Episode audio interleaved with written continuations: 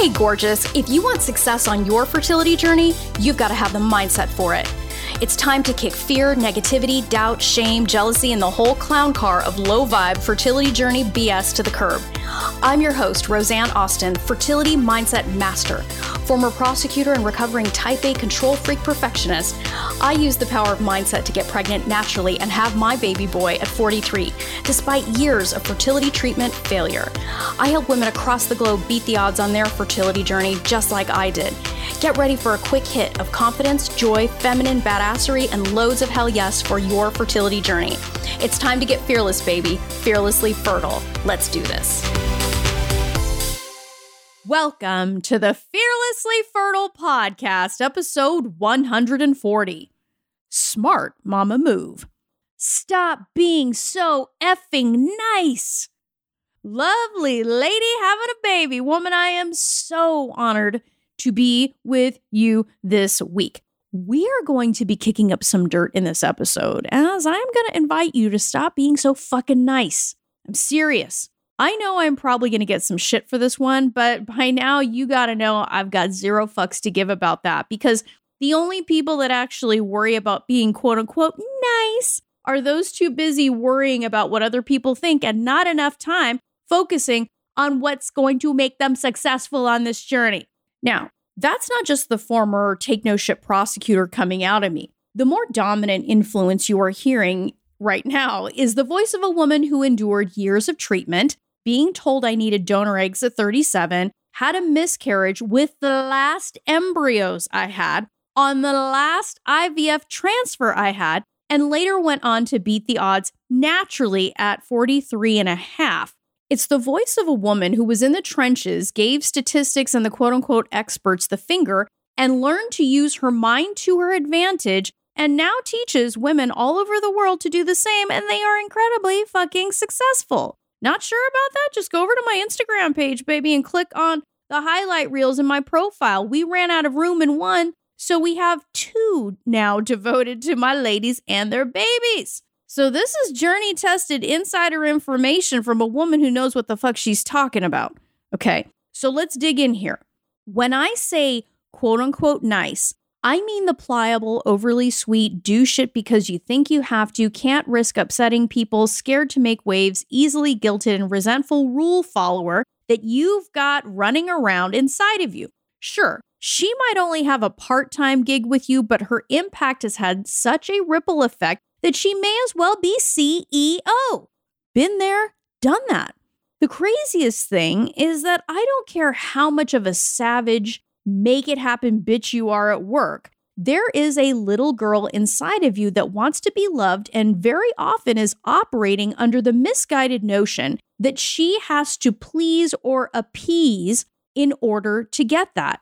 It's the disease of appeasement. It's the disease of pleasing.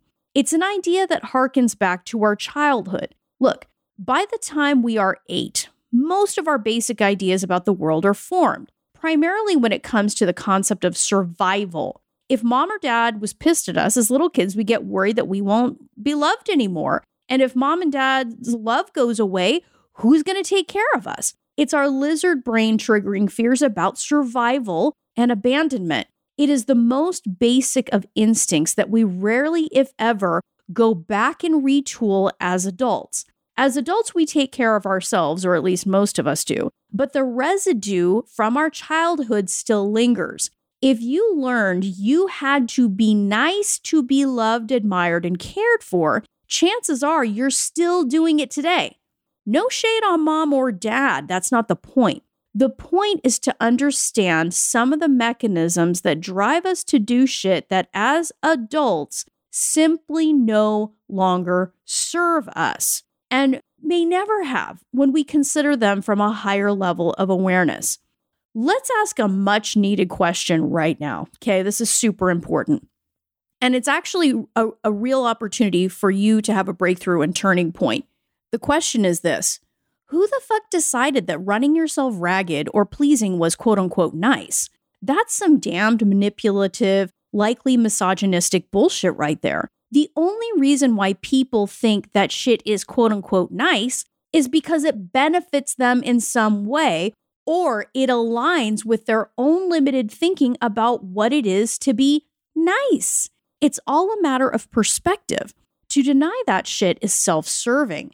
Now, that does not mean that the benefit the person receives is a bad thing. Getting a nice gift from a friend is nice and generous. But when you manipulate it out of them or they give it out of obligation, it's no better than getting a lump of coal.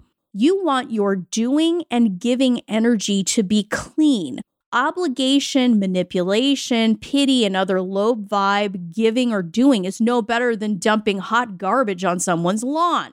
But what's really crazy is that we are taught that if we're not nice, we're being fucking selfish right? Like, how often have you gotten that message? I mean, we get that message all the time, probably multiple times a day since we were a child in various insidious and sneaky ways. So we grow up with this idea that if we aren't nice, we must be selfish. It, it's like there, there's only that binary choice, and and it's kind of funny because I came across this a couple weekends ago when I was doing some light reading of Ayn Rand's Virtue of Selfishness, and she speaks to this directly, and I'll, I'll share a little bit of what I read to you because I, I think it's quite apropos. She says, quote, in popular usage, the word selfishness is a synonym of evil. The image it conjures is that of a murderous brute who tramples over piles of corpses to achieve his own ends, who cares for no living being and pursues nothing but the gratification of the mindless whims of any immediate moment. Yet the exact meaning and dictionary definition of the word selfishness is concern with one's own interest. This concept does not include a moral evaluation. It does not tell us whether concern with one's own interests is good or evil, nor does it tell us what constitutes man's actual interests. It is the task of ethics to answer such questions. The ethics of altruism has created the image of the brute as its answer in order to make men accept two inhuman tenets. A, that any concern with one's own interests is evil, regardless of what those interests might be. And B, that the brute's activities are in fact to one's own interests, which altruism enjoins man to renounce for the sake of his neighbors. So I know this is you're like, what? Can you read that a couple more times, Roseanne? But but here's the thing. I mean, she sums it up in a couple more sentences down in The Virtue of Selfishness, where she discusses how altruism declares that any action taken for the benefit of others is good, and any action taken for one's own benefit is evil. That's the thought process behind altruism. Thus, the beneficiary of an action is the only criterion of moral value. And so long as the beneficiary is anyone other than oneself, anything goes, which is insane.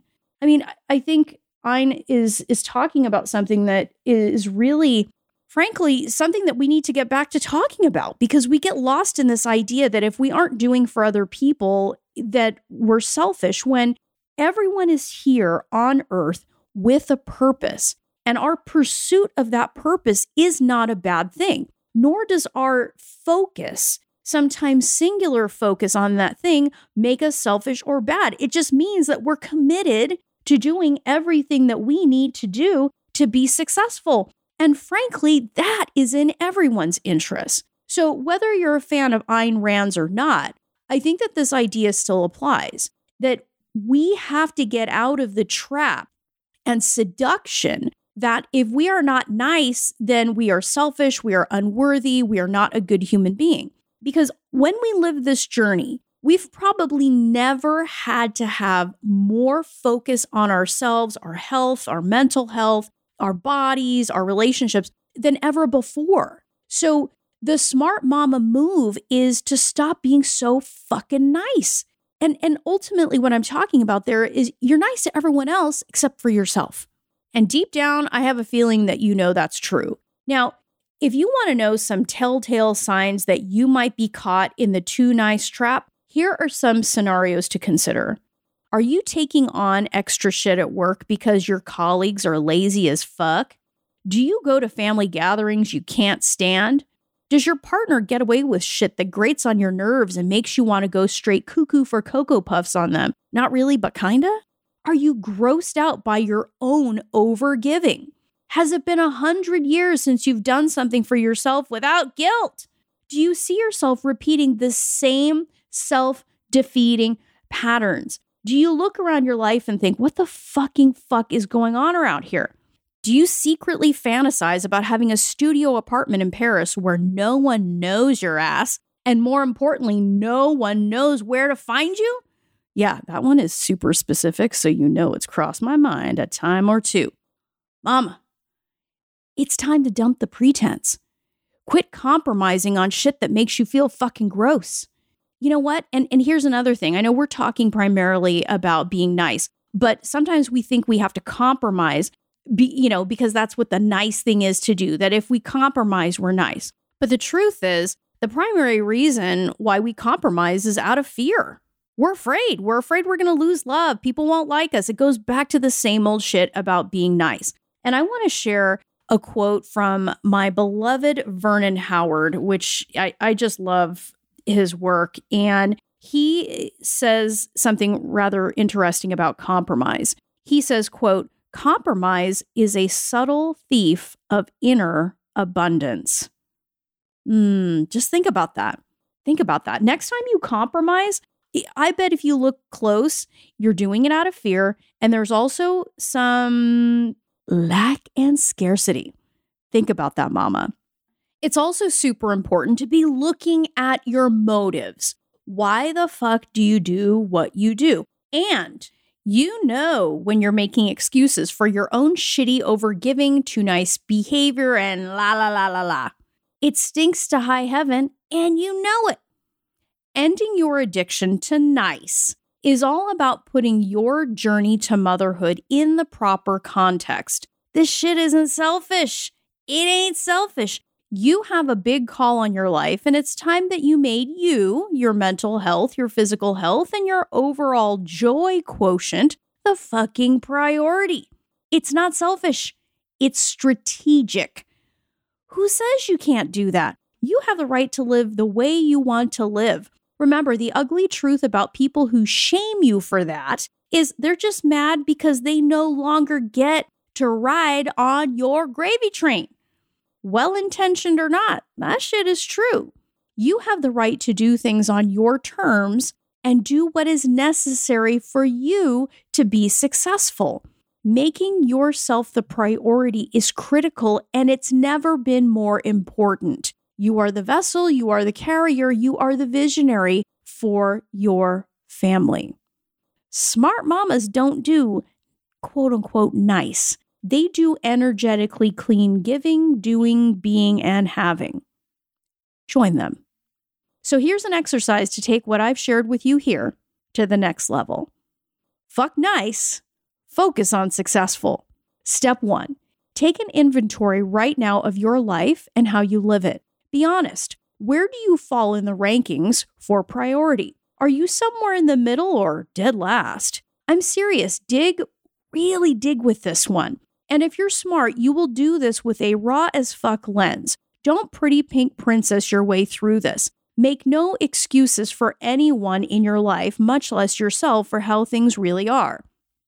Are you your number one priority? If you're struggling with this first step in the exercise, you've got to know that Houston, we have a problem. You've got to get your ass into my program. Remember what I said earlier making yourself the priority isn't fucking selfish, it's strategic. It's a lifelong strategy of recognizing that if you don't take care of you, you will have nothing to give, particularly at the level you want to give it. I'm speaking directly to you, all of my lovably type A control freaky professional, overachieving, successful as fuck mamas. That's you. You won't fool anyone. Your partner will see it, your kids will see it. Even worse, you could block love from your partner and block your baby's arrival if you don't get a handle on this. Where are you on the list of priorities, mama? Step two, decide that you will focus on one area this week where you know you must make yourself the priority. Look, if you are anything like I was on this journey, there will be more than one place. But Rome wasn't built in a day, mama. Once you've picked the area where you will make yourself the priority, name five actions you will take in furtherance of that adjustment to your priorities. Remember, people love to talk a whole lot of shit about a whole lot of stuff, but they very rarely take the action that's needed. Don't let that be you. Make a fucking decision and take some fucking action. And step three, text the link to this podcast episode to someone you think could benefit from it. Screenshot the episode, put it in your Facebook or Insta story, tagging me. Share the shit out of this. You know, some people you know probably need a little bit of tough love. Really loving tough love. And while you're at it, take a moment to give us a five star review. It will make you feel so good to show your gratitude for this free content my team and I serve you with every week. Love. You know you are long overdue for making yourself the priority. I bet you have a thousand and one excuses for not doing it. The problem is that shit will catch up with you. It always does. If you aren't getting the results you want on this journey, it's time to take a look at your mind. Remember, thoughts, beliefs, actions, results. You can't expect a positive result with negative input. It's a fact. Think about where you could be 12 months from now, if you got out of the trap of limiting beliefs and negativity that's keeping you small and stuck on this journey, what could be different if your mind and body were working together, mama? What you do now could lead to your due date in 2022. Time to call your pink and blue haired fertility fairy godmother into the picture. My Fearlessly Fertile Method program is for women who intend to get pregnant in the next 12 months and say hell yes to covering their bases, mind and body. So you don't have to look back on this time in your life with regret. I work with women who are committed to success. To apply for your interview for this program, go to my website, www.frommaybe2baby.com, and apply for an interview there. My methodology has helped women around the world make their mom dreams come true. Their results speak for themselves. If you don't have a mindset for success on this journey, baby girl, you've got a gaping hole in your strategy. Let's fix that shit and set you up for success. Till next time, change your mindset, change your results. Love this episode of the Fearlessly Fertile podcast? Subscribe now and leave an awesome review. Remember, the desire in your heart to be a mom is there because it was meant for you. When it comes to your dreams, keep saying hell yes.